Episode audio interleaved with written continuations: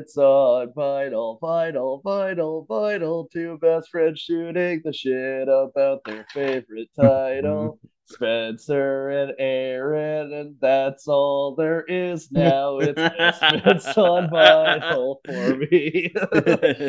Hello and welcome to Misfits on Vinyl. My name is Spencer Streichert. I'm an actor, comedian, and one of your tits. Uh, my name is Aaron, Aaron Walsh, and I am also a tit. Now there's only two tits. We used to be a tree tit, a tree tit.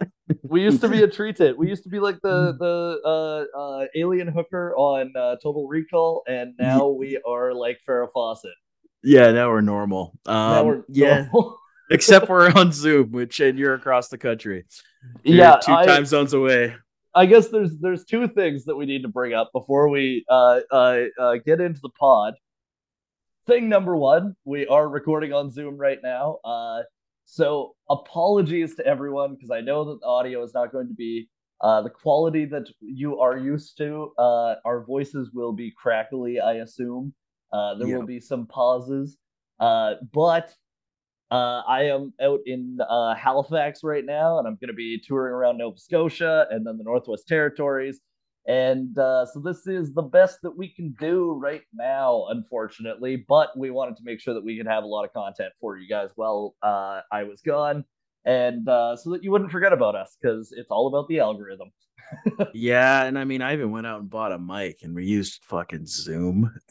it's Oh, probably man. making zero difference. I spent seventy dollars on this mic. Oh, Uh, dude, I'm sorry. Yeah, we used to use Squadcast uh, for our guests, but uh, Squadcast got absorbed by Descript, and then uh, my Squadcast account, I had paused the subscription, but it didn't pause it, so it just said that I owed a bunch of money, and then I paid Descript money, and then it wouldn't let me use Descript. So I don't know what the hell is happening there, but uh, yeah, not not the ideal situation. So we're on Zoom. The, the- Yeah. That's the long and that's the long and tit of it. You know, I mean, Uh, even when we usually do this podcast, we never used a script anyway. So. that's honestly very very true. Very Um, nondescript. yes, but in other news, like uh I guess it's kind of sad. Like we have been on a bit of a hiatus for like I don't know, it's been like over a month now. Um we Yeah, dropped one Thirty six days. Um and for for good reason um you know we had some we had a plan for when you went away like we talked about a couple times on the podcast. I don't know if those episodes even got released but we talked about banking a bunch of episodes um so we can uh you know post them while you're away. Um you know we put some work into doing that but uh unfortunately as we've mentioned before uh sam is uh no longer with us on the podcast. He's still with us in real life but he's just no longer with us. the way that you started that sounded like he fucking died. he didn't die.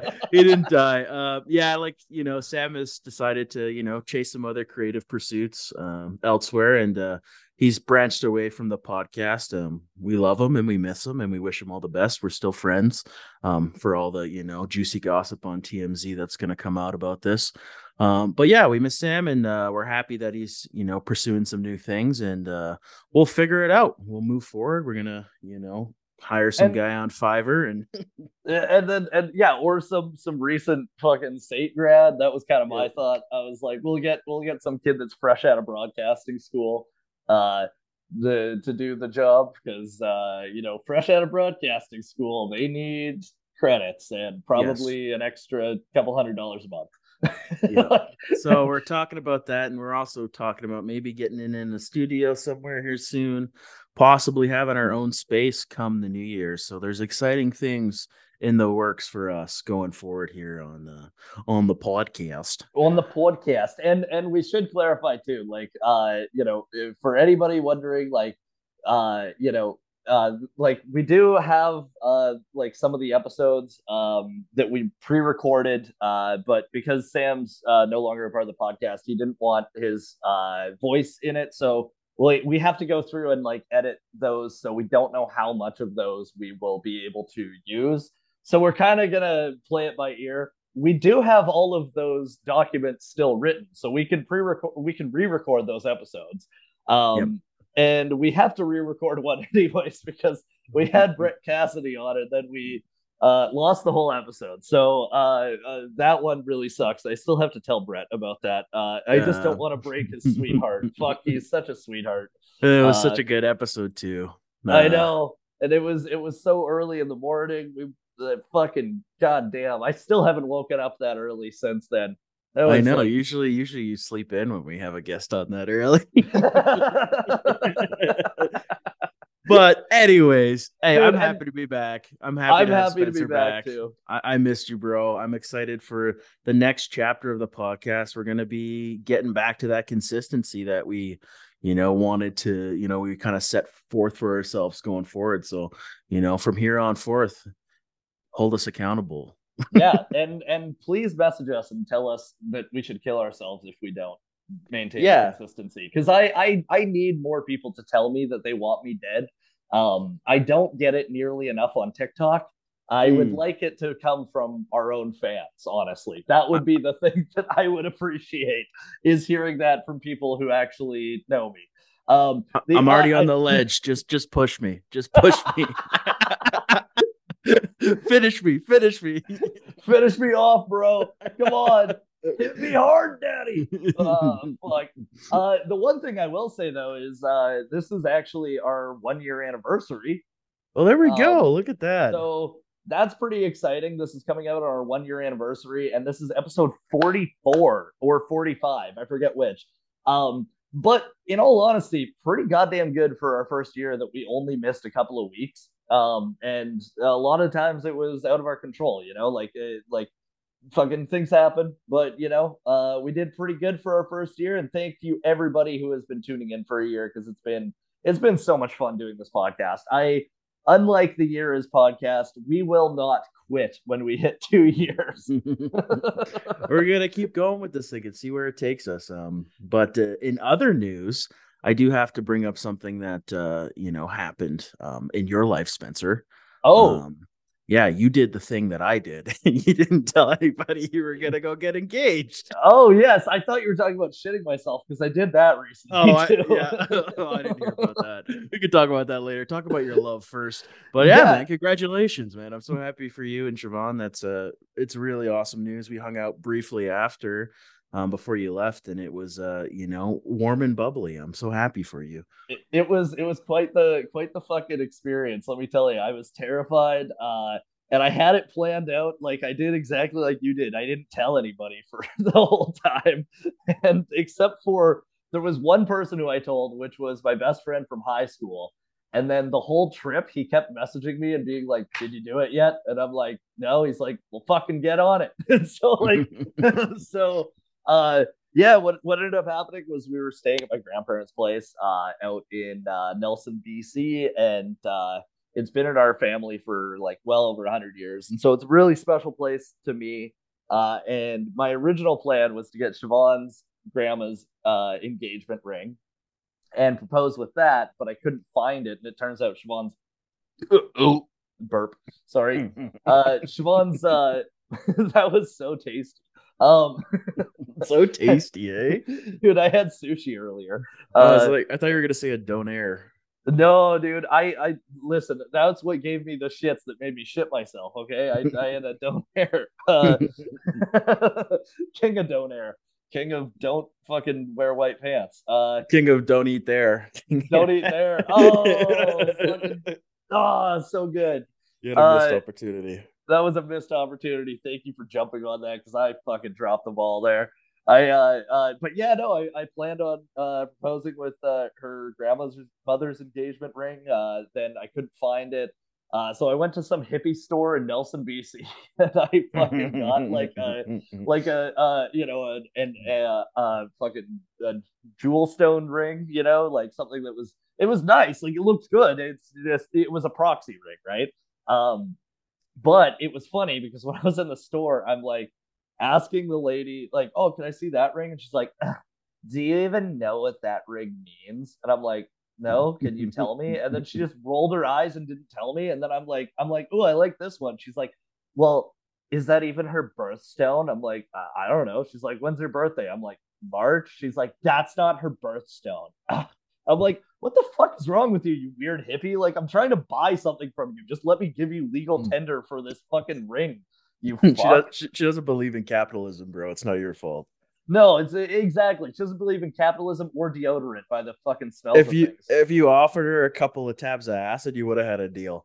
oh, dude. I Like, feel like I feel like her acid days were well behind her, and she was probably younger than me. Like that's how fucking wastoid this chick was. I was like, Jesus. Um, but yeah, so did it on the uh, uh at my grandparents' property, uh, uh down on the creek, uh, which is my favorite place in the world because it's where me and my grandpa used to go fishing. And it was raining out, so the creek was high, and Siobhan's like, "Wow, the the water's high. We should go swimming." And she went to go down the bank, and then I got down on one knee and pulled out the ring, and she turned around, and then I I went, "Oh fuck, I gotta say something now." Is what went through my mind, and so I just started talking, and I didn't stop. Uh, it was like the the fight or flight in my head was like, you know, if you don't stop talking, she can't say no. like that was and like it's not even like I thought she was gonna say no. Like I I didn't think that that was a possibility at all. I just was like, oh fuck, I'm nervous now because it's scary, as you know. Yeah. Yeah, it is. Like I choked up. I told you I forgot all the things I wanted to say, and it took me about 15, 20 minutes to say what I had planned to say. Um, and I'm usually not like that. So it was uh, you know, one of those moments in my life, super special. I'm sure you feel the same way. It's a memory that'll last forever, man. Yeah, dude. Until I get Alzheimer's, I'm gonna remember it forever. then why- you're gonna forget. Then, I'm you're gonna gonna forget. forget. Yeah. That's why I want to record so much of my life because I want to make sure that when I have uh, dementia, Alzheimer's, I uh, I'm not uh, forgetting the the good things. You know. I've al- I've already started on certain symptoms. I've still continually shit myself. So there's you know there's uh I'm I'm, I'm working my way up to it. You know. dude i feel that i totally feel that here i sent you a, a picture um on facebook this is what halifax is like Oh jeez. delete delete delete more more more more more delete. It's like I think I told this on the podcast. I don't know if I did or not, but like once I was one time after the podcast, Spencer was complaining of having like an upset stomach uh the entire time. Like we had to take a break because he had diarrhea. And I was driving home and uh I get a message and I was like, I look at my phone at the light and just a picture of his fucking diarrhea and I start gagging like I have such a weak stomach. Like I barely even looked at that thing just there because it was so nasty. But I start fucking gagging like really hard, and, and I like don't look at it anymore. And I'm driving, and I drive for like probably five minutes, just constantly gagging, and then I throw up in my mouth. I had to pull over on the side of Deerfoot and puke because you're disgusting poops. So you have a problem, man. You really do. dude that was the donair that was the donair that's what caused that Stop talking about it. dude the funniest thing was no, don't don't even, dude. I'm in like a, I'm really comfortable right now on my couch, and like I have like my table like kind of locked into the couch. So if I throw up, there's no turning back here.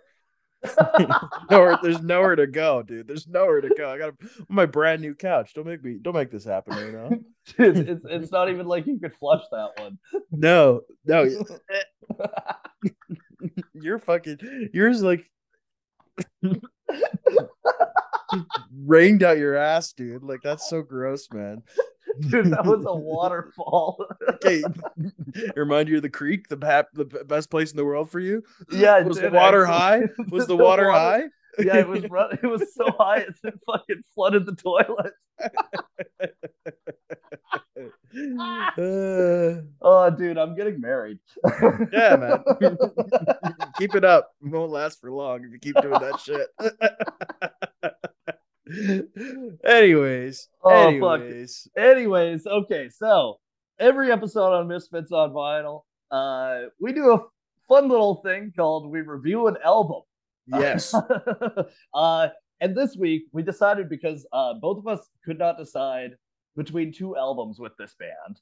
Um, you've read the description, so you know who it is. It's uh, it's Billy Talent.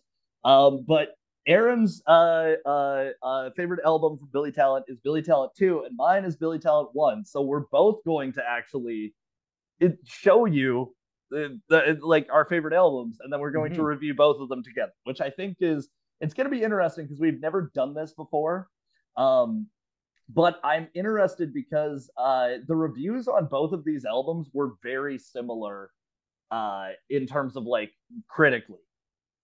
But sonically the the sound of both of them like they did change um it's like a what a three year difference between when these albums were released and the sound changed the band um and they talk about it too. I have a little bit of my thing about how the sound changed from their first album to their second album and some of the themes they were talking about changed as well um but like really solid canadian band man like I like talking about Canadian artists. I like talking about artists that people our age grew up listening to. Like I don't know how many people in Canada grew up listening to Billy Talent, but like in our age demographic, I'd say it's a good chunk, man.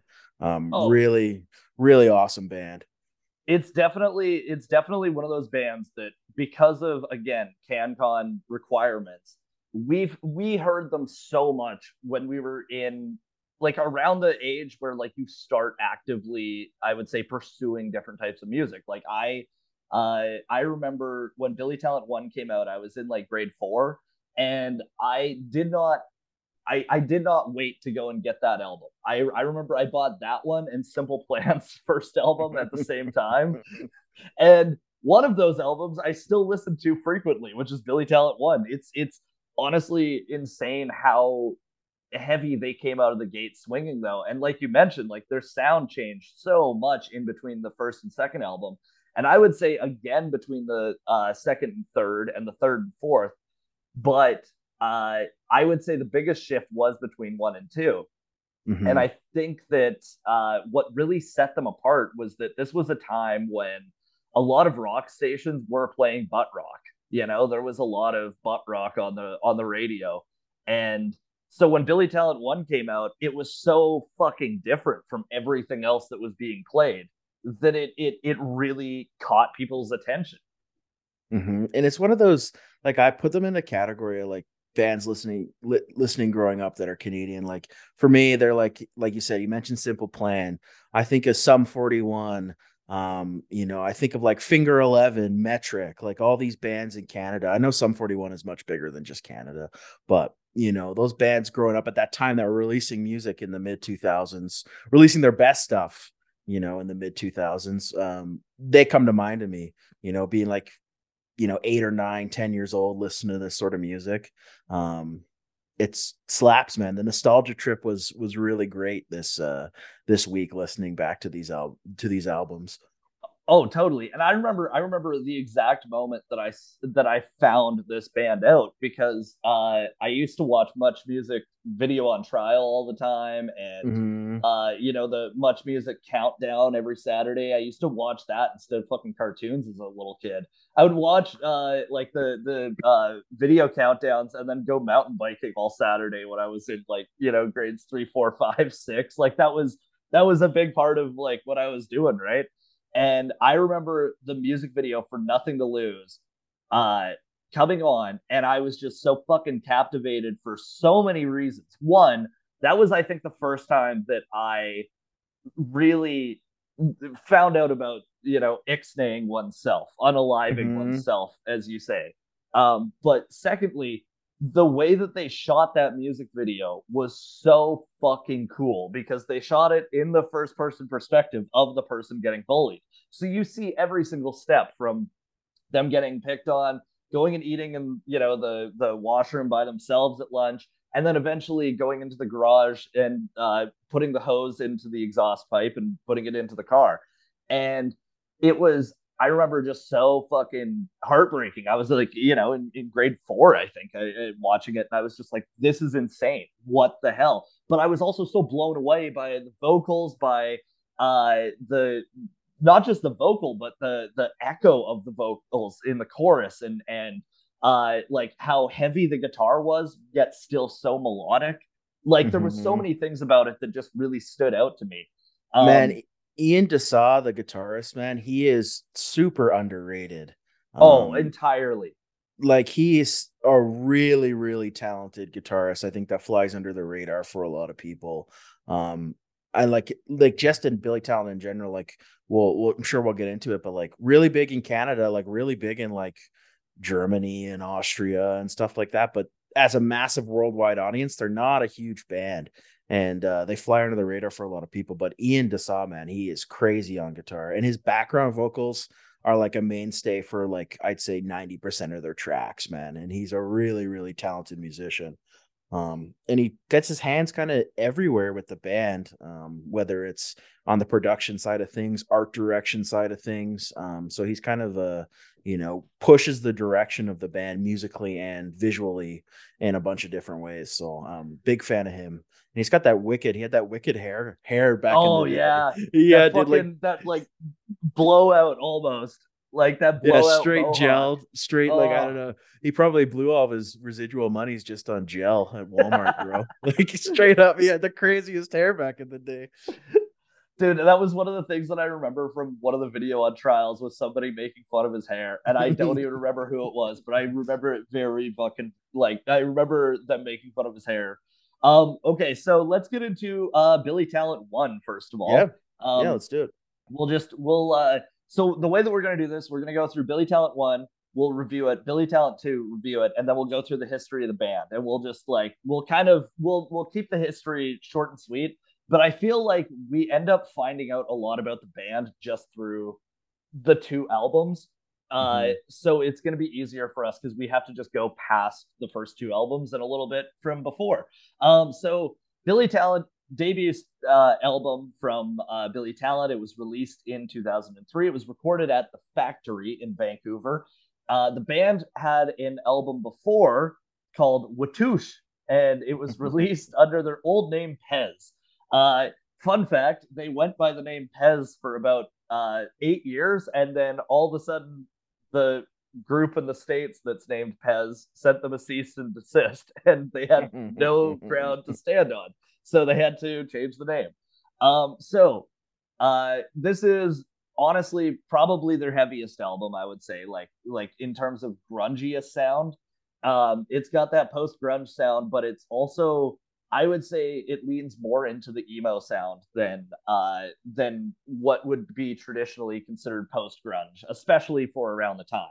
Mm-hmm. Um, the album debuted at number six on the Canadian album charts. It sold 7,700 copies in its first week. I guarantee fucking you, I was one of those 7,700 copies. Uh, it was certified four times platinum in Canada in January of 2021. And uh, between 1996 and 2016, it was among the top 15 best selling albums by Canadian band in Canada and among the top 40 best-selling albums by a Canadian artist overall, which is fucking insane. Uh, mm-hmm. Uh, it's held up so well. Um, this this album, honestly, it starts off so heavy with uh, "This Is How It Goes." Uh, you know, you have this really crazy, quick guitar riff that builds in, and that whole song is actually about uh, one of the members dealing with ALS. Um, I just need to find here where this is. Uh, it was uh fuck i lost where that is in my notes um but it uh, to go to go off on this uh what they were talking about in this first album was a lot of stuff that they were dealing with at the time and so when they say that their friend uh they're actually singing about themselves which is mm-hmm. pretty crazy so you've got you know topics of mental health you've got topics of uh you know really struggling with uh, coming to terms with, I guess, who you are. And it's weird to think back and and realize that when they did this album, they were close to our age. Like this is them out of high school by quite a few years because when the band formed, it was like 1993, and that was when they entered a talent contest together. So mm-hmm. at this point, they're 10 years out of high school, you know. Um, so they've had time to process all of these things and then end up writing these songs. Uh, I think that something else that uh, does not get enough credit uh, in terms of this band is their fucking bass and guitar are like we've said before with certain bands they're actually an instrument they're not used as percussion um, yeah. you hear the heavy fucking drums kick in on some of these songs Like, uh, uh, uh, let me just pull up the track list here for a hot second. Uh, fucking uh, uh, line and sinker, line and sinker. That's the one. The fucking drums on line and sinker are fucking insane. Try honesty as well. Um, and then cut the curtains. Cut the curtains. I think has one of the best bass lines out of their entire discography.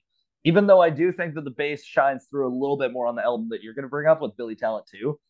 Um, and yeah, but fucking, what are your thoughts on that so far? No, man, I think you're I think you're kind of talking the same language I was just talking. I mean, they like on certain tracks, man, like like you mentioned, the guitar is not an afterthought. It's a mainstay. Same with the drums. Punchy snare, man. Um, oh, yep. Yeah, super punchy snare. There's a I mean, a bunch of songs here. Um, like the biggest, probably the biggest one on this album is more than likely River Below. Um, huge, huge track for them. Um, that's got all the elements we were just talking about there, right? Um, yeah. So yeah, really, and oh, sorry. No, go ahead. Go ahead. No, I was just gonna say, and and River Below was like, I I think you're right. I think it might have been their biggest one, but it was it was weird because they released uh, uh try honesty and this is how it goes before they released that and then they hmm. released mm. fucking uh nothing to lose before that as well and one thing i was going to mention too that just occurred to me like this album came out i was a little too young to listen to it i was like probably it was five when it released but when the second one released I was like eight or nine years old. So that's kind of the same ballpark you were in when this one released. So it makes sense why we both have a different connection to both albums. Um, just on a timeline sense, it, it does make sense. Totally. And and I think it's it's interesting too because uh we we both discovered and connected with the band at the same age, but the the funny thing is is I'm like it's fucking wild to me that uh I was allowed to listen to this album when I was a kid. And actually, this is where I have a really funny story about this. So I fucking loved the song Nothing to Lose so much mm-hmm. that when I was in grade five, there was a lip syncing contest at uh, at my elementary school, and I chose to do Nothing to Lose by Billy Talent. Now, this would have been fine in this day and age. I think that if you if you were to do it now, we talk about mental health enough now. It's in our fucking everyday vernacular. I think that I think that honest to God, any school they would be more afraid of the flack that they would get uh, from not allowing somebody to do this than having someone do this. You know, like mm. I think that the balance now would be different. But the person that like the the uh, teacher that was organizing it uh, said, no, absolutely not. We are not letting you lip sync to a song about suicide. And my mom sent a fucking scathing letter. And it was like, it was like, I believe that in order to avoid certain sensitive issues like this, we need to talk about it more. And like, just fucking went off. Well, they wouldn't let me do it. So in retaliation, I did the fucking cringiest thing I possibly could have done as a little fucking uh uh you know uh 10 year old me. I went in the opposite direction and I did celebration, like celebrate good times. Come on, cool in the I, gang. Uh, yeah, dude. And I went all fucking out with it, and people were like so goddamn uncomfortable because I was just like I was humping the guitar, I was just fucking like doing like weird shit, dude. And I was like, I was like, oh, you don't want me to do the song about suicide? Great, let's celebrate life, motherfuckers. There's a party going on around, around here. here. Celebration, celebration to last, last throughout the years. Take so your good times and, and your laughter, laughter too. too. We gonna celebrate, celebrate and party. party with you. Come on now. Celebration. uh, oh, uh, that's fuck. a good that's a good story, man. Yeah, I I personally uh when I was listening to this kind of music, I had like the worst haircut of all time. I remember I was like in like grade three and four, and I like had like long bangs and I shaved the back of my head. Like oh god. Dude. Uh, just terrible, man. Well, you had that. I had fucking tit length blonde hair. Uh, and everybody kept calling me a little girl. I also had an ear pierced, and so I I was like, no, I'm not a little girl. And then people would be like, oh, your daughter's so nice to my mom. I used to get so pissed about it, dude. No wonder I wanted to fucking sing a song about killing myself. Uh, anyways, Yeah. uh, Anywho, anywho, uh, uh, we're so- gonna get demonetized for all the monetization that we get, anyways. Um, yeah for all of our all of our uh, uh, millions of dollars. Listen, we we Yeah. we we were in the ground fucking floor with uh, podcast one. Um, Yeah. you know, we're making so much money. I was able to buy this seventy dollar mic. yeah, we're making so much money. Brendan Schaub wants to talk to us. Um, I know, I know. CoffeeZilla is about to make a video about how we got duped. yeah, we Um, got duped, baby. Uh, okay, so chart performance of uh, Billy Talent One. Uh, okay, so it actually charted on the Billboard 200. It was it was 194, but it was 11 on the Heat Seekers. Uh, In Canada, on the Billboard charts, it was number six. In Austria, it was 38, and in Germany, 97. Nice. And that's the official. It's literally what it's official. That's how it's written. um, now, uh, certifications. It is four times platinum in Canada with 400,000 records sold. Uh, Wow. it's gold. Uh, the anniversary edition was gold in Canada. It's platinum in Germany with 200,000 records sold. Mhm. And uh, it's silver in the United Kingdom with 60,000 records sold.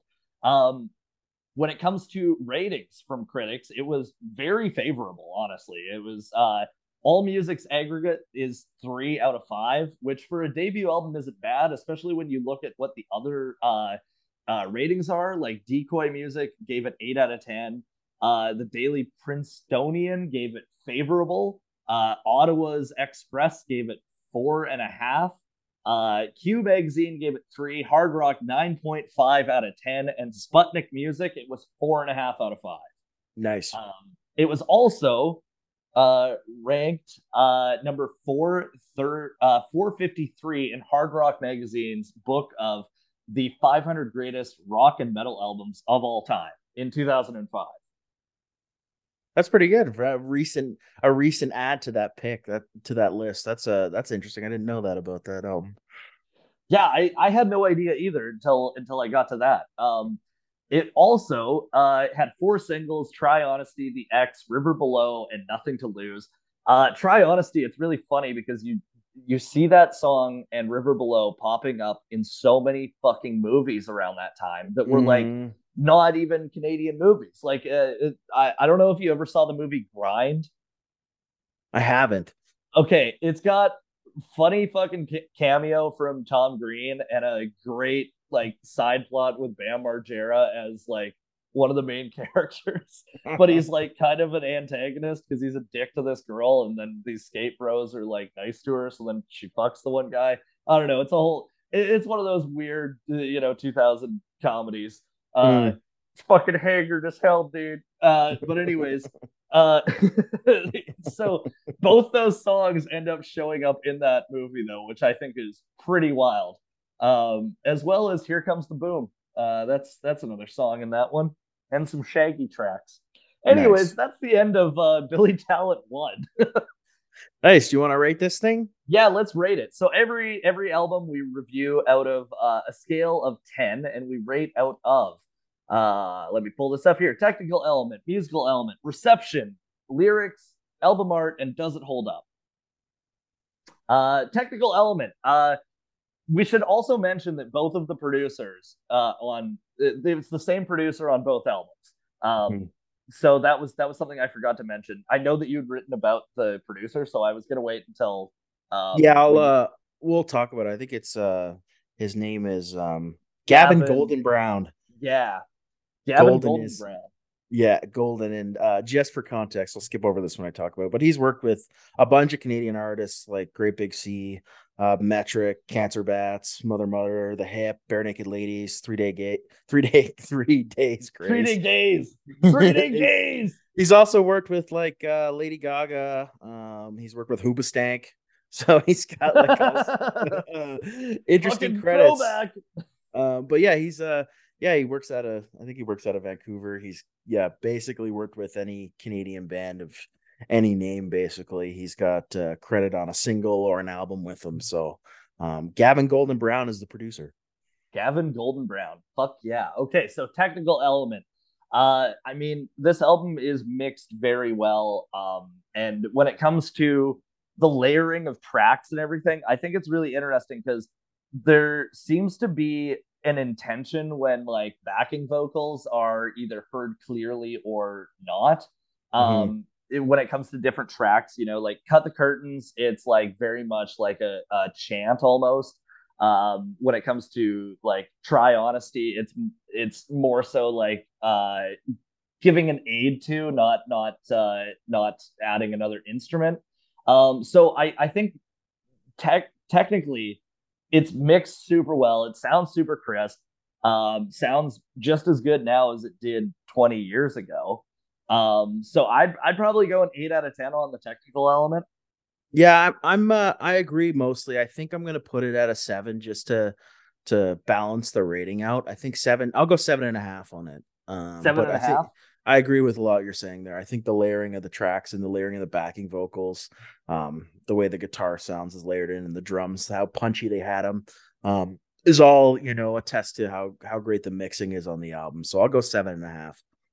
Hell yeah. Okay, so we're at a seven point seven five musical element. Well, we've talked about this a lot. Like, okay, the guitar on like honest to god the first four billy talent albums is so fucking good mm-hmm. there's not uh there's not a song where it doesn't shine even when it's not you know even when there are songs that you know the drums or the bass are the main focus of it uh the guitar still shines through because he's just so fucking he's so for lack of a better term fast like yep. he's fast while still being melodic which i think is really important um and I'll, t- I'll tell you what when i saw them live he's just as sharp live. They were oh really, really great live, like super tight uh, live. Like his guitar playing live was really, really impressive.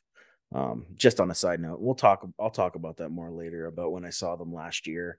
Uh, how it was a pretty wicked concert. So, fuck yeah, and and like we also got to talk about this too because this is okay. The last track on the album, which I think is interesting that they they they their final track on this album, Voices of Violence. Mm. I find it weird that they did not end it on uh on Nothing to Lose because it it it, it like it if they had left it on Nothing to Lose and then it starts over again at uh This is how it goes, that would have been a fucking great uh you know chance for them to almost make it a full story uh, I feel like if they had if they had done that, and it also I I like when albums kind of end like when they when they progress in a way where there's a logical conclusion. Voices of Violence feels like it should be in the middle of the album, um, mm. but but when it comes to Voices of Violence, what I'll say is that song every fucking instrument shines through, and mm. it and it does kind of feel like it should be uh you know it feels like it was added afterwards because they were just like hey, we have this song that uh, we, it, the vocals are amazing, the guitar is amazing, the bass is amazing, the drums are amazing. We don't know where to fucking put it. Uh, let's just make it a, a, a B side, you know? Like that's kind of what it felt like. Um, so when it comes to musical, though, I will say everything really shines through where it shines through. And I do think that they as much as I can have my nostalgic glasses on for this album, I do think that they got better in time a mm-hmm. little bit. I think that they, I think personally, I think they peaked at Dead Silence. I think that that's where all of their instrumentation was just perfectly fucking le- like layered. Um, but I would give musical, I'd say a seven and a half. Yeah, yeah, I think that's a good point because I do, I do also agree that they got better as they went on musically. I think their sound became more complete um in later albums. I'm gonna go with a seven on it. Seven? Fuck yeah. Okay, so we're at a 7.75. Lyrics. Okay, now this one I'm gonna go a little bit higher on because I feel like there's a few reasons that I would go higher on this one. One is I think like at the time there was not anybody getting like the MTV and Much Music airplay that was having songs about someone fucking killing themselves because they were bullied. You know, like that mm-hmm. was something that was so and the way that they did it too, you know, like need more friends with wings. Uh like that's such a fucking heartbreaking lyric, you know. Well, um, I even um, remember being young and that like resonating um being a powerful lyric even being you know, probably a little too young to understand the gravity of exactly what they were saying. But I remember that lyric sticking out, you know, being like under 10 years old and still, yeah. you know, that, that having that, you know, um, having that resonate with someone that can't quite understand the whole concept of, you know, unaliving themselves or suicide or killing themselves, like having that still resonate with with a young person understand what they mean without understanding the whole gravity kind of speaks to the quality of the the lyrics. Um and even just through the tone of the lyrics and the tone of the messaging to get the message across when you might not understand like when i was younger i might not understand the whole complexity of the lyrics but to, i understood what the message of the song was. I got it um without having the context of you know life experiences and things of that nature to to relate to it more. Um it just kind of speaks to the the um, accessibility of the lyrics in a, a, song that got radio play here while mm-hmm. still keeping a strong message and keeping a you know a difficult topic to talk about but making it accessible for a range of people well and i think that that's the thing that that really shines through with their lyrics across the board in in all their albums is that like they're able to say so much without having to like they dance the line of metaphor just perfectly enough where mm-hmm. you you know exactly what they're saying but when it comes to the CRTC or the FTC, they couldn't actually give them any shit for it, you know. Like, and that co- that comes up on the next album too, with a certain track in particular, um, which we'll talk about as well. Um, mm-hmm. So, uh, definitely, definitely, I'm gonna go. I would say I'm gonna go high, high-ish on it. I think eight is a, a fair rating for me for for lyric wise. Um, yeah, I, I'm gonna go an eight and a half. Mm-hmm. I, I think I'm gonna go an eight and a half on this one. Um, okay, uh, reception. Uh, it was well received, especially for a debut album. Um, I think like the all music aggregate, you know, putting it at a three and a uh, or a three out of five, totally fair. I think that that's probably where it's gonna lie. You know, like it's probably gonna be a seven on this one. Mm-hmm. Um, mm-hmm. I think I think that's fairly fair in the grand scheme of things. Like if we we have this like I, we've kind of come into this before when we've talked about Canadian bands or bands that don't have massive international success. It's like, what is, how do you define the reception of the album, right? Like mm-hmm. they're getting talked about by smaller publications. Um, they don't have the sales that match like a large, large artist, uh, you know, like some of the other bands and performers we've talked about in the past. So how do you, how do we rate that success? You know, in comparison, when we talk about like a Fleetwood Mac or Bruce Springsteen, these massive artists, how do you compare that that way, right? Well, um, and I um, think that for this one, like going off of the like the fact that it's maintained such a high sales percentage over the years like that i think is where i would i would lean a little higher than than what i would originally say based off of the initial release right mm-hmm. like i think the longevity of it it makes the reception kind of uh like that sways it for me personally if if that makes sense. And we've talked about albums too that over time have gained you know more of a popularity. This one has kind of stayed um you know or gotten a little bit better from when it was first released. But we've we've encountered that in the past too where we've talked about an artist where the album in retrospect has gained you know um much more commercial success than it did when it was originally released. Um, but I would I would personally come in at like a six and a half. I think, um, in my opinion. That's fair. So we're at we're at like a seven point seven five still. Album art. Okay, this one is interesting because for their first three albums, they had very like distinct album art, but it was all very much in the same theme because with this one you have the band with like the yellow and the the uh, red like starburst almost like uh uh uh, Empire of the Rising Sun style fucking background. Yeah, it's like broken glass that surrounds the shadow of Yeah. the band. Like it's some sort of cracked. Yeah, yeah so it's like it, it, it's like you have that sort of uh thing that stands out although i will say this this is a mandela effect thing for me i 100% thought they were on the other side of the album when i was when i was re- looking at this. I thought that the the band was standing on the right side of the Mm. album and that billy talent was uh on the right side like the writing. Uh so that was a weird moment because i looked at it and i went what the fuck? Uh, um, but uh, but yeah, I think like they they have a consistent theme without their first three albums because it, it was a trilogy. You know, they Mhm. they they made it a fucking trilogy. Um, I would say in terms of Canadian albums, this is a pretty recognizable one. I think that both their first two albums have such recognizable fucking uh, Mhm. album art. I'd probably go with I I'd say seven and a half to an eight somewhere in there. See, I I find the second album much more iconic in um the visuals personally. Um it is like you know, nostalgia factor putting that into play as well like it's a recognizable album for me. But I don't think it's overly like this this album we're talking about Billy Talent one. I don't think it's overly anything spectacular um album cover wise. I I personally would put it more in like the six and a half range. Um, it's pretty standard stuff for a smaller band's first album cover. It's nothing that um, you know, it's not a a super unique piece of art.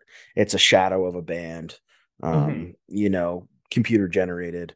Um, so I uh I, I'm gonna go at a six and a half. No, dude, that wasn't computer generated. They really stood in yellow.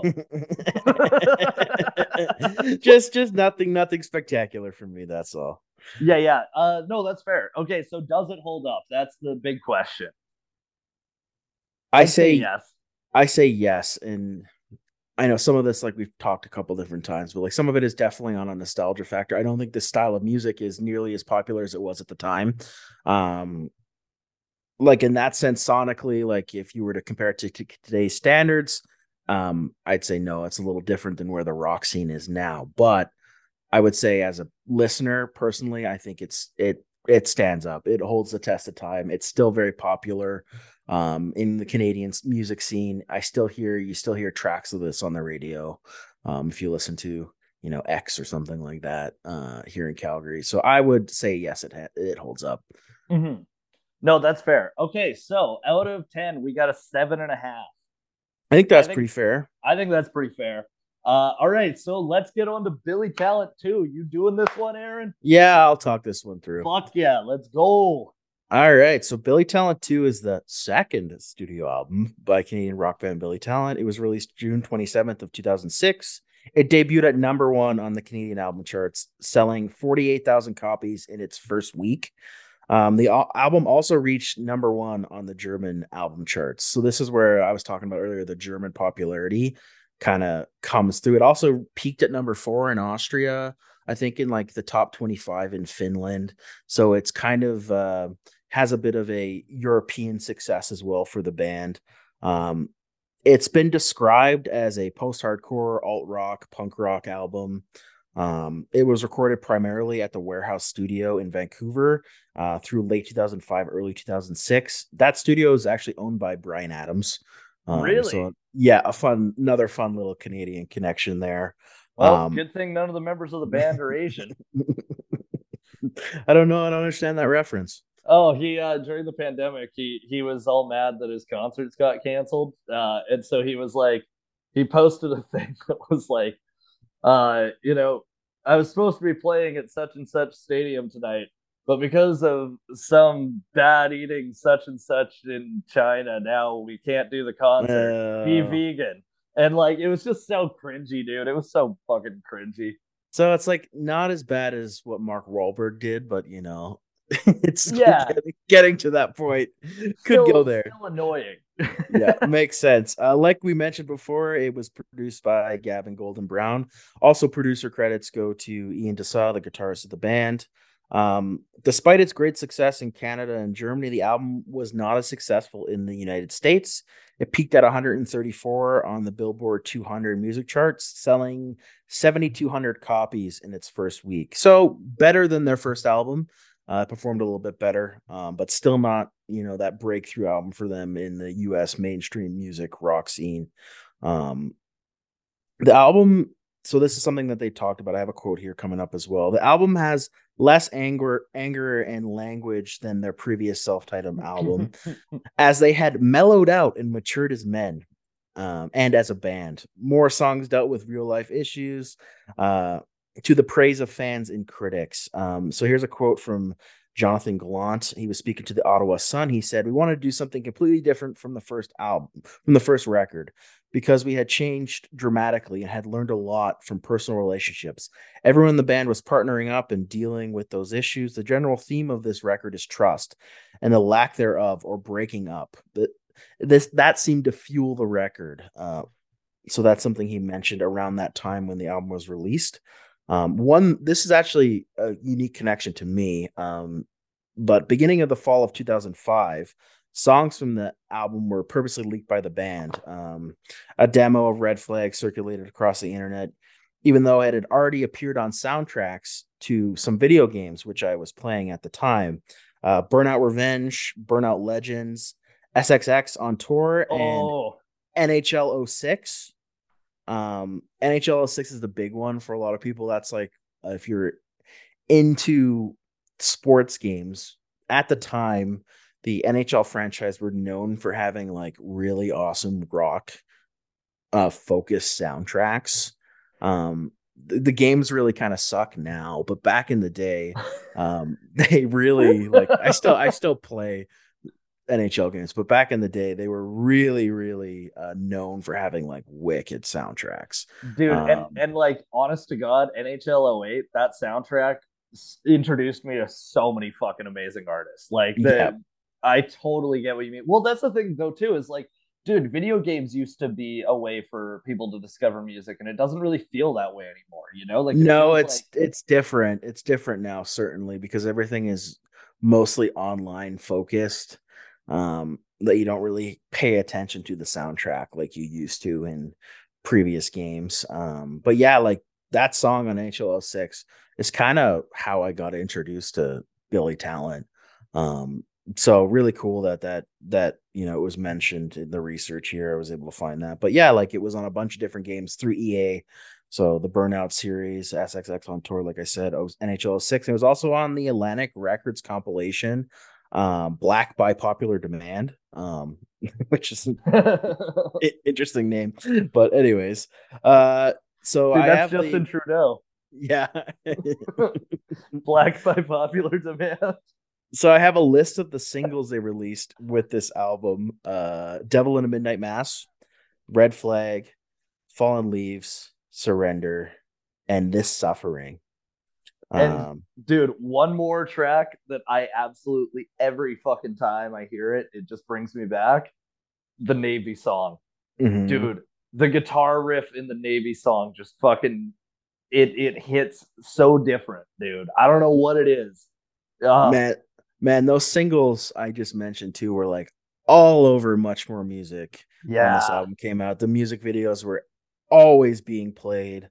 Um, so yeah, really cool. I love the song Surrender. It's my favorite uh Billy Talent song.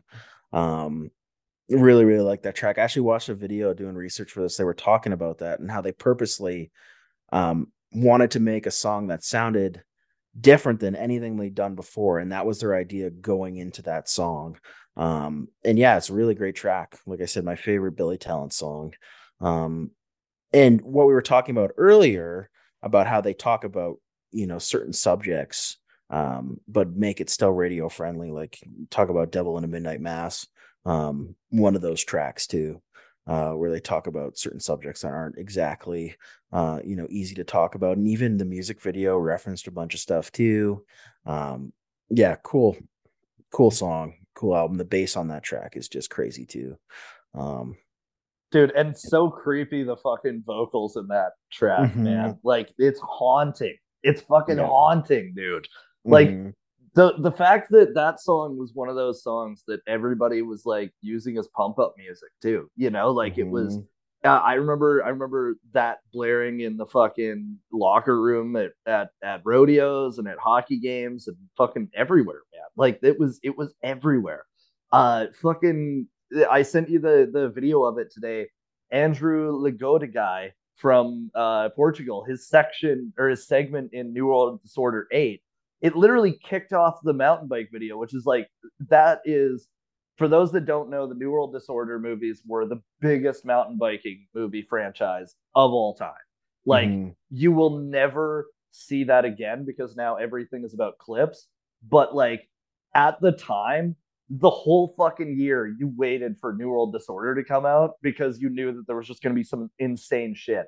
And that was the first movie that they had, or that was oh no, that was the second movie that Andrew Lacondeguy was in.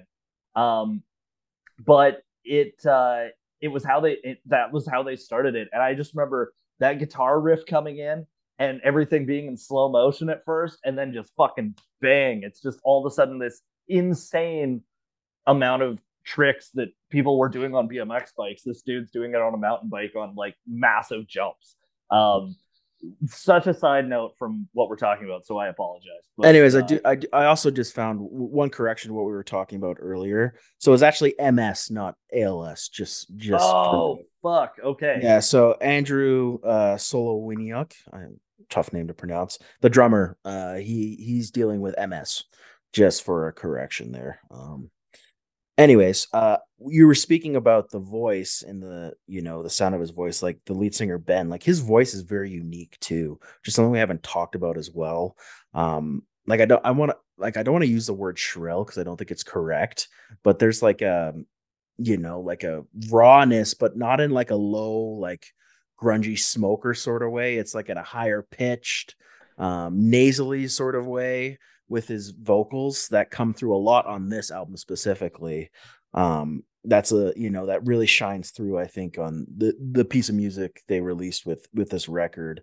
Um, I don't know if you feel similarly, but there's yeah, there's something about his voice like it's not. I like I know shrill is not the right word. I'm trying to find the right word for it. No, but, but I I know exactly what you mean because it kind of sounds like if uh if uh if the lead singer of ACDC could actually sing. Mm, it's piercing. That's probably piercing. There we go. Because for some reason, shrill comes in like a negative context, but like when I look up the definition here, it's high pitched or piercing. Um, I feel like that's uh, you know, pretty accurate to his his vocals. It totally um, is, and and I think that it's it's interesting too because like there there isn't really anybody with his cadence either when it comes to his singing. So this album, uh, on the reception side, it sold like 400,000 copies in Canada. It sold 200,000 copies in Germany. Um, received really positive reviews. So Absolute Punk um, had it at an 89% positive rating. That's a, you know, an aggregate score. All Music had it at, it looks like a three and a half, a four and a half out of five. Um, IGN had it at a 7.9 out of 10. Jam had it at that same four and a half out of five, and Sputnik Music has it at a four out of five. Um, Hell, so, yeah, fucking yeah, yeah, pretty nice ratings, man. Uh, positive reviews of the album. Um, I think it's you know, like I said before, one of those albums for me personally that takes me back to being younger. Um, like even just re-listening through. I haven't listened to this album in years. Um, kind of takes me back to like listening to like we were talking about with the City and Colour episode, listening to like Alexisonfire, listening to City and Colour, listening to you know Billy Talent, listening to Metric, like all these bands that were getting popular radio play when we were younger. Um, you know that were big deals to us growing up. It brought me right back into that. You know, I started listening to bands I hadn't listened to in a long time um, because of that. So it was a it was a good little trip down memory lane for me personally. Well, and I gotta be completely honest when it comes to Billy Talent too. I didn't actually buy this album when it first came out. I had a few of the singles. Uh, like I had I had the first three singles. Like I had Devil in a Midnight Mass, Red Flag, and Fallen Leaves on my iPod, right? Um, mm-hmm. but I didn't I, I bought the first and then the third Billy Talent albums. Um, it wasn't until like it would have been like 2011. I borrowed it from a friend and uploaded it onto my computer, and then then started listening to it. Uh, so I I actually listened to three a lot more like earlier all the way through than I did two. Um, mm-hmm. and what I thought was interesting was going going in that order. I I realized how much better two was than three. You know, like it, three kind of felt like there was, you know, we've talked about how they got better sonically, but w- I do feel like three kind of took a sidestep, and it wasn't. It wasn't like they progressed more. It wasn't like they got worse or anything. It's just it felt like three was two point five. Yeah, you know, uh, like you even had like songs that were flat out just sounded lyrically the same as as on two. There um, wasn't that there wasn't that same jump. Um, no. You know, and uh I I agree with you on that. And like even like, you know, I I I went and listened back to a bunch of their stuff and I even have listened to some of their newer stuff which sounds so different than anything they've ever made before. uh, even when I went and saw them last year like i listened to crisis of faith their most recent album uh there's one song that was getting like a a lot of uh there was two that were getting a lot of radio play uh here in canada like i beg to differ and then end of me with uh rivers cuomo from weezer um just so different than anything they've released before it's kind of gone more in uh the radio friendly uh poppy rocky sort of uh, genre um, than it has than they had previously been in the past. Which I mean, um, they've changed with the times. I guess is the what I'm getting at because when they were releasing this album, this was the popular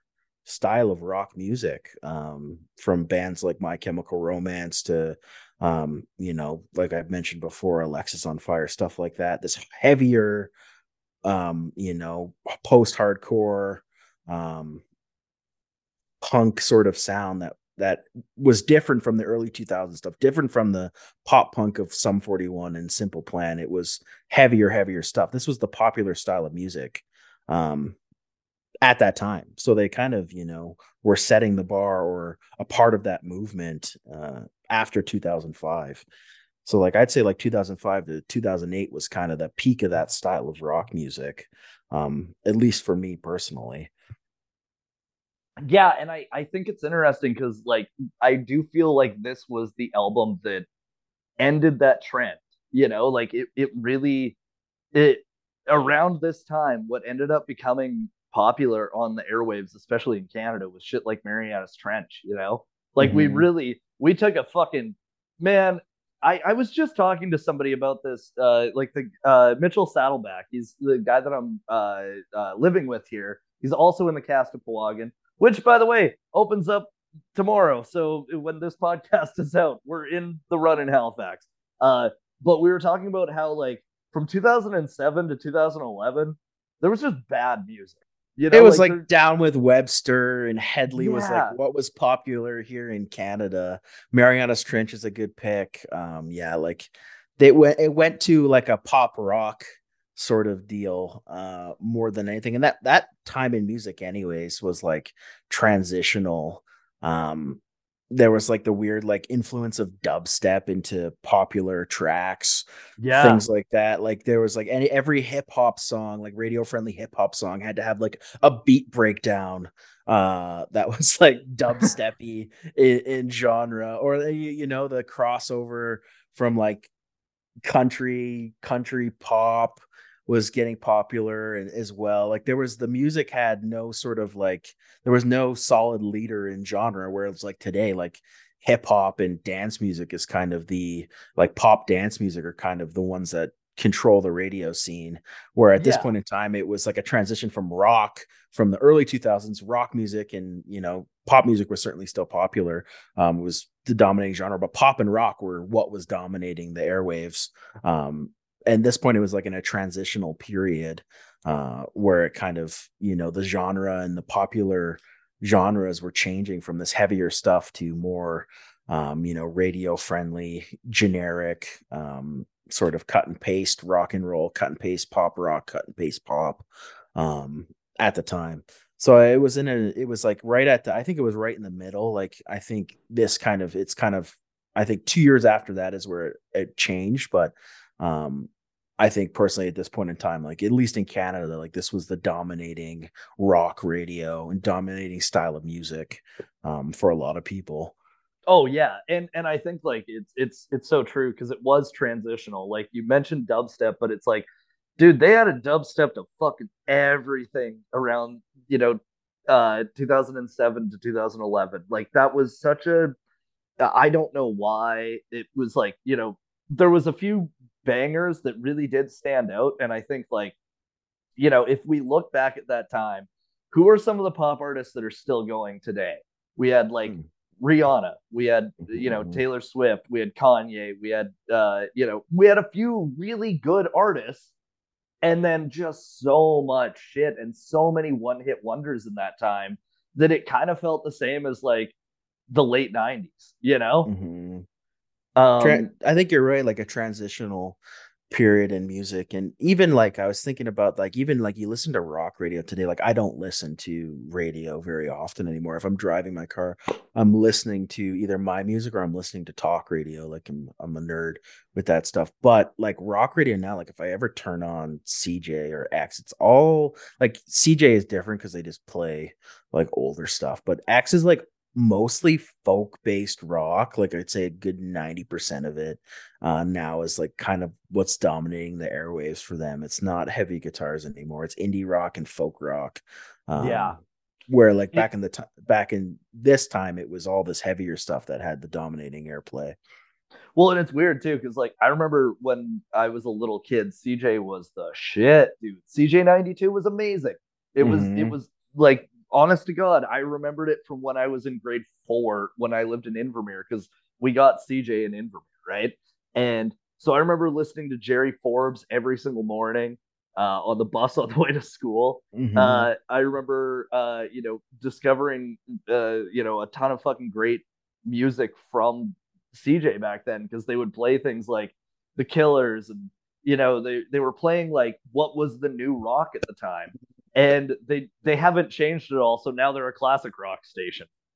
like, so I just looked up their recently played here. I'll read some of the. Funny enough, there's a Billy Talent song on here, but so since two thirty this afternoon, so the past hour I'll read past hour and a half. So they've read they've played All Apologies Nirvana, I Am the Highway Audioslave, The Drugs Mother Mother, Around the World Red Hot Chili Peppers. Uh, they played Limelight by Rush, Enter Sandman by Metallica, uh, when I Come Around by Green Day, Sweet Emotion by Aerosmith, Out for Blood by Sum 41. Uh, what else do we got here? Unstoppable by Disturbed, Gone Away by The Offspring, Start Me Up by the Rolling Stones, Devil on My Shoulder by Billy Talent, Say What You Want by Beastie Boys, uh, Give Up the Grudge by Gob, and another one Bites the Dust by Queen. Oh, uh, yeah. So, and I mean, they do play a lot of the same songs over and over.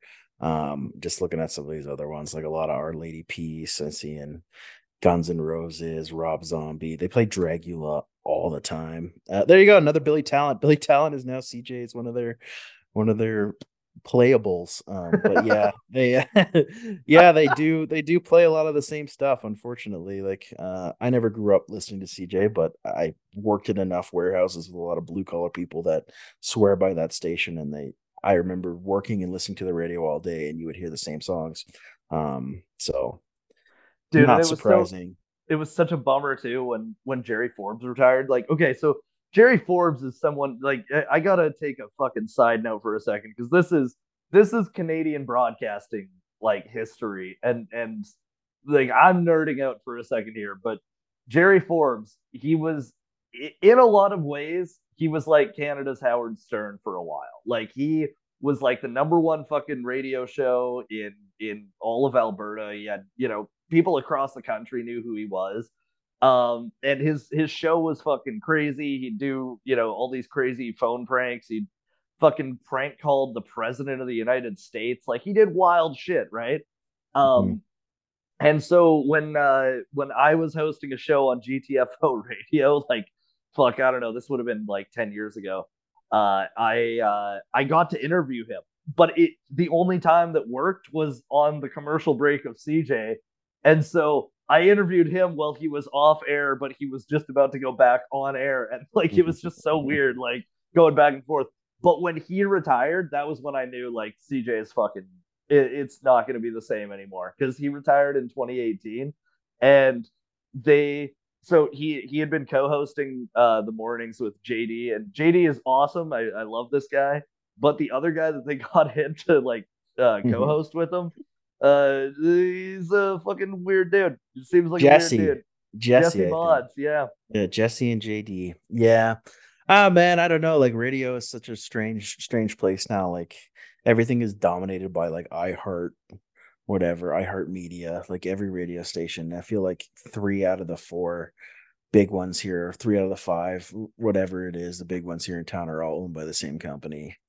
Um, yeah, and you know what's crazy about that is that's because uh, iHeart, the reason that it's dominating everything now is because the restrictions were lifted on how many radio stations companies were allowed to own um, mm-hmm. because there was a point in time where they were not allowed to own past a certain amount of stations and when that was the case there was more like regional uh like artists being played but that's where like record companies like in the 90s this is where it became a big trend where you started to hear the same fucking songs at every single city that you went to mm. um so that's a bit of fun broadcasting history. Yeah, uh, I mean that's why we have a lot of love for like CKUA and you know CJSW. Um, personally, uh, I mean they don't always play great music, but you know I got I got love I got love for the independent radio stations here locally just for that reason. Um, not only do they shine local talent, but they also, you know, play a different music. They don't play the same songs. They have unique radio shows, man. Like whatever happened to having a radio hour or having two hours where a different host played a certain style of music you know yeah, curated a playlist. That's not a thing anymore. Like if you even listen to pop radio you know there's no uniqueness from show to show. Um hosts don't bring anything unique to the table. They're not you know they're picking from the same lineup of songs as the person before. Nobody's actually introducing you to um you know new artists the way it used to be um and you know that's even probably before when we before our time really that that radio used to be like that but um it's you know as somebody that appreciates the um you know the the business of radio it's disappointing as a listener like so many people turn away from radio now because of that reason like you don't get you introduced to anything anymore. And some of that's too is you know the domination of spotify and all that sort of stuff where you can get curated music in, get introduced to artists based off your listening algorithm. But I mean, I don't know. Personally, I still I still you know, long for that radio thing because I still listen to I'll, I'll listen to CJSW and you know Shazam a song just because it was unique and something I hadn't heard before, right? Oh yeah, and and and the amount of times that I would be like, oh, I have to listen until the DJ is speaking again so that I can find out what that song was. Mm-hmm. Uh, you mm-hmm. know, that that that doesn't happen very much anymore. Like it, and it's it, it sucks too because there's not even okay let's look at it like this. It it's hard for you to even find in both major and medium and uh, small markets to not find the same DJ doing multiple stations because uh, the afternoons of or the mornings on X929 in Calgary are also the evenings of uh, the Wolf in Regina. Mm-hmm. And it's because they just pre record everything now because it's cheaper than hiring more DJs, you know? And so you don't have that personality. You don't have that uh, that nice touch of uh, of somebody that you know knows the community and might go, "Hey, this is something that I think you might like." You know, yeah. this is something that I think you might like, and you don't get that anymore because there's it, it's it's hard to even find programming directors at a lot of radio stations because a lot of times it does come from these big companies like iHeartMedia, and they tell you exactly what songs you're going to be playing throughout the hour. So you know DJs yeah. don't have uh, much uh, much point, and it's kind of a bummer. It's a it's a fucking bummer, dude. That's why well, we're like, uh, when I was considering getting into radio, like before we actually started this podcast, like I got accepted into school right to do radio, and that was like something I thought about quite heavily because I'm a big fan of talk radio specifically, um, here locally, I'm a big fan of like the eye opener in the morning, um, that sort of thing on CBC. I like the highlight of local stories. I like the highlight of local businesses and stuff like that. That's something I enjoy listening to. Um, you know, they have a wide range of topics, whether or not I'm actually interested in what they're talking about, but they have a guy that comes in once a week, a naturalist. Uh, that talks about a bird sighting he saw. like it's like you know shit that you know you know you know I enjoy that sort of stuff. Weirdly enough, but you know, when it came to music radio, like I, I personally had no interest in getting involved because of those reasons that we just discussed. Like it was a, uh, you know, this seems like the the uniqueness of being a disc jockey is lost its lost its luster. Yeah, there's there's not so much uh there, there's not so much of that. Uh, it's a bummer, but you know that's uh, that's the life we live. That's only, why... only, uh, only me and you could have a passionate talk about the state of radio. I know, but you know what? It's reasons like that that we are the number one English speaking music history podcast in Chile, motherfucker. It's true. It's true. The person that listens to us in Chile is like, oh yeah, I'm familiar with all the radio stations they're talking about, all the specific Calgary things they've discussed. I too like Wild 95.3. Uh, yeah. Anyways, just kidding. no one likes Wild 95.3. back to Billy Talent. That was a long sidebar. Uh, we can review the album, man. Yeah, um, let's review the album here. So, uh, all those so same every... elements we discussed before, you know, yeah. To say it again. Uh, we're gonna review it on technical, musical, lyrics, reception, album art, and does it hold up? We give it a rating out of 10. Um, yeah, we kind of discuss our opinions on it, all that fun stuff. So let's start with technical. Um, technically, uh, how do you feel about this album, Spencer? Uh, I feel very similarly about this album as I do with the last one. Um, yeah. I think that uh, I think that what's what's interesting is like they they have a producer that knows exactly what he's doing and he does it really fucking good, you know, yeah. on on both of these albums. And the it's it's interesting because we haven't actually reviewed uh two albums by the same band before. Um, even though we have done albums that have had uh, the same producer as a different album. So it's it's funny because you can't really see a progression so much in technical as you can in musical in this album. I think. Um, I think that technically everything is layered super fucking well. Um, you you find in this album, I think you find that some of the instruments shine through a little more than they did on the last one, specifically the guitar. I think that the guitar is is uh, the one that on this album really really shines through. Um, that fucking riff in the Navy song is just insane. It, it's it's so fucking crazy how you could just you could just play that riff without any other instrument and still have the exact same song. Um, so ah fuck, I don't know, man. I'm gonna have to go. I'm gonna have to go an eight on this one. I was thinking of sticking the same rating as I did the first time. I think an eight is uh they they didn't do anything differently, which isn't a bad thing. Mm-hmm. So I think an eight is a really fair rating. I think they worked with the same team. You know, they they did exactly they accomplished exactly what they did on the first album. I think it's tight. It sounds good. It's mixed well. Um, the instruments shine where they need to shine. Um, so I think a, uh, I think an eight is a fair rating. Yeah, and then uh, okay, so now musical. We're at an eight right now. I I mm. would go musically. This album's fucking incredible. like there's mm-hmm. there's a big jump from from one to two here. Uh, and and like I mentioned before, two to three it just steps to the side and then it jumps again with Dead Silence. I felt that side note here. I feel like Dead Silence might be like that was their last good album in my opinion, and I think that it was their their best one uh musically maybe not lyrically maybe not in terms of singles but i felt musically that album like shines above all the rest. Um but on this album i would probably go i'd have to go an eight on it. I'd go a solid eight uh because i think i went a seven on the last one 7.5 mm-hmm. i would go so, an eight on this one. it's funny that you mentioned it because i was talking about billy talent with sarah because sarah's a fan of the band too right? Um so she put her list as two, three, Dead Silence is her favorites. Um, so it's a you know, specifically Dead Silence being her favorite. So it's uh, interesting the different perspectives um, fans of the band. But uh, anyways, yeah, I for rating wise, musically, um, I I agree that I think it's we talked before that it's an improvement. Um, I think the songs are tighter. Um, and the like even the bridge and like something um like surrender where it just like jumps right? I think i've like that little jump there is like so sweet. Uh it stands out is like taking a risk on a uh, on a musical element. Um so i i'm gonna go an eight and a half on it.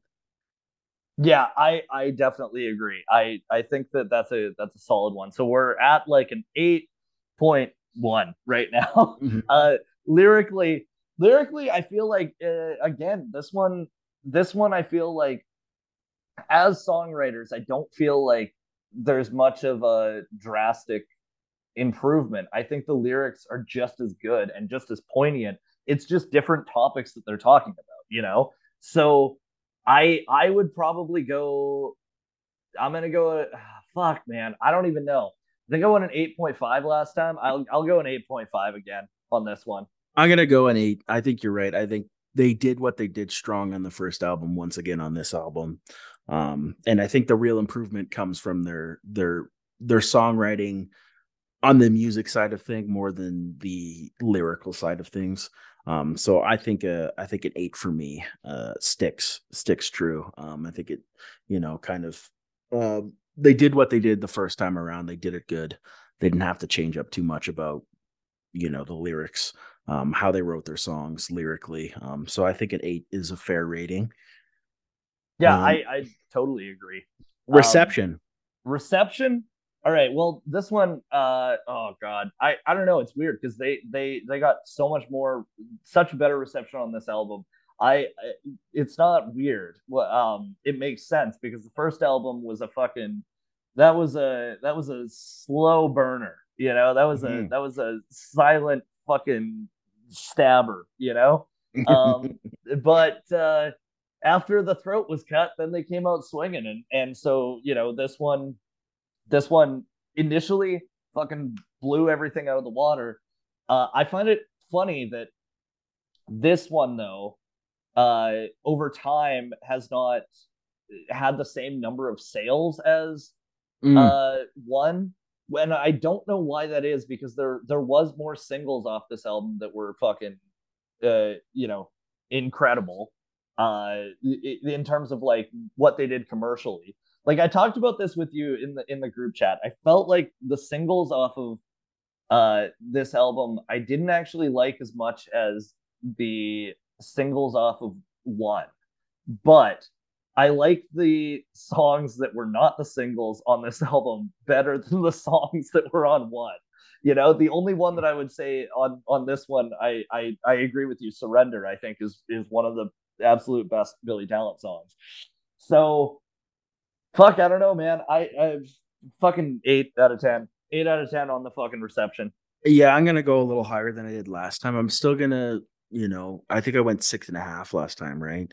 mm. or, or maybe so I think I'm gonna go to a seven and a half. It was an improvement from their first go around. So I think a a seven and a half is my gonna be my rating for it. I think they got that bigger success in Canada, like it opened at number one, and it also peaked at number one in Germany. Um, it was higher in some charts in Europe, and they ended up following up this album with a tour in Europe you know, playing in UK, playing in Germany. They play big festivals in Germany. They still to this day play big festivals in Germany. Um, you know, so I would say uh, a seven and a half is a fair rating uh, on in my perspective for it. Um, I would totally agree. And so I think we're right now we're at an eight. Uh, album art, fucking, I don't know, fucking, it's good. Fucking, uh, uh I'm not gonna waste. It's an eight. Album art's an eight in my. Opinion. Yeah. Okay. I was gonna say I like it so much better than the first one. Like the mouth, the mouth coming out of the the uh, white background, the Billy Talent too, same font as the first one, but the uh, yeah, the mouth coming out of it is just uh super sick. Um, yeah, yeah, it does it look looks, really good. Yeah, like the jaw or whatever it is, like a doctor's something you see at the dentist, right? the, the dentures, the yeah. dentures at the dentist. Uh, Dude, reminds I, me to brush I my teeth. that's like. I wouldn't know what that's like, motherfucker. Come on now. Hey. It's true. It's true. It's true. Um, when you go to get your teeth fixed, you'll be like, I want this smile. and then they'll go, why? It's kind of yellow. Why would you want that one? It's actually quite white. Uh, is it? Yeah, it is quite white. Um, let me let me look at the. Oh, it's the around the side that's yellow. Yeah. Oh yeah, there's just black specks on the teeth. Yeah, yeah, cavities. Yeah, yeah. cavities. Fucking, that's what the suffering is about. Yeah, yeah. Where's the line, Aaron? Where's the root line? canal? Root canal. That's what that song's about. This suffering is about my root canal. Yeah, um, I got some sympathy for that one. does it hold up? I'd say yes. I'd say yes. I'd say that it holds up. I'd say absolutely. So this one's eight out of ten. Billy Talent yeah. one is seven and a half out of ten. I think that that's fair. Awesome. Now, one more thing before we go. I didn't talk about it yet, but when I saw them in concert, one of the best concerts I've ever been to, just like energy wise. Yeah. Um, it was freaking insane, man. It was at the Grey Eagle, which is like not a great venue, just saying. But uh fucking it was nuts, man. Like so many crowd surfers, like a ginormous mosh pit. Like the band just had like wicked energy. They sounded great, like I said, but like I've never seen so many crowd surfers in my life. People would crowd surf, they get thrown into the security. Security would walk them to the back and they just get up and crowd surf again. oh shit. Yeah, like it was insane, man. Like it was like right like the re- restrictions for COVID had kind of calmed down finally at that point, and like it was insane. Uh, really, really awesome concert, dude. So that's I, so crazy. Like, yeah, really. That, I forgot that that was during fucking COVID too. Mm-hmm. Well, it was like two years into it, but it's still we still had that like you know this past summer there was no one talked to COVID at all, but the summer before there was still uh you know things in place. Um, not so much restriction wise, but lots of talks and whatnot about it. So, um, yeah, really, really awesome, awesome concert. Props to them for putting on a great show. Like being in like their late 40s, almost 50, they brought the energy. Um, they really had a really awesome performance. So, dude, how depressing is that to think about? They're, yeah, they're, they're like. They're, they're like 40 they're like 47 like all of them are like 47 or 48 years old Oh Jesus Christ! Ouch. Yeah, yeah. Time moves. Time moves, Spencer. Time zero marches on. Speaking of time, I think anyone. it's time. I think it's time.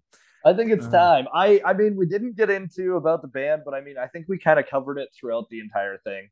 Oh um, yeah, I forgot about, we were meant to do that. We just kept talking and talking and talking. You know what? We we gave people so much this episode, and honestly, I've I've bled my heart dry for our fans yet again.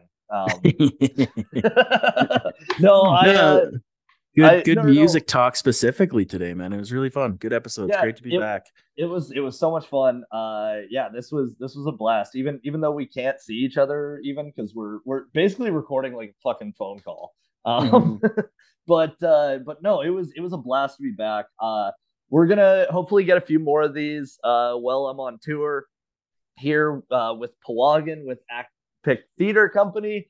Uh, we're currently uh, doing a show run at the Neptune from the 3rd of October until the 8th, and then we're touring all around Nova Scotia before we go up to the Northwest Territories and we open at the Northern Arts Center on the 18th of October. Um, and then uh, we tour around the Northwest Territories to a bunch of communities. So if you are in any of the communities, uh, I don't remember what they all are. I am just going to get in the van and where we go, we go. Um, that's it's nice when you don't have to plan the tour. Um, but yeah, if people want to uh, uh, leave us a review, please do. It helps so much. Um, uh, leave us a five star review and then just shit on us in the comments. That's honestly best way to do it.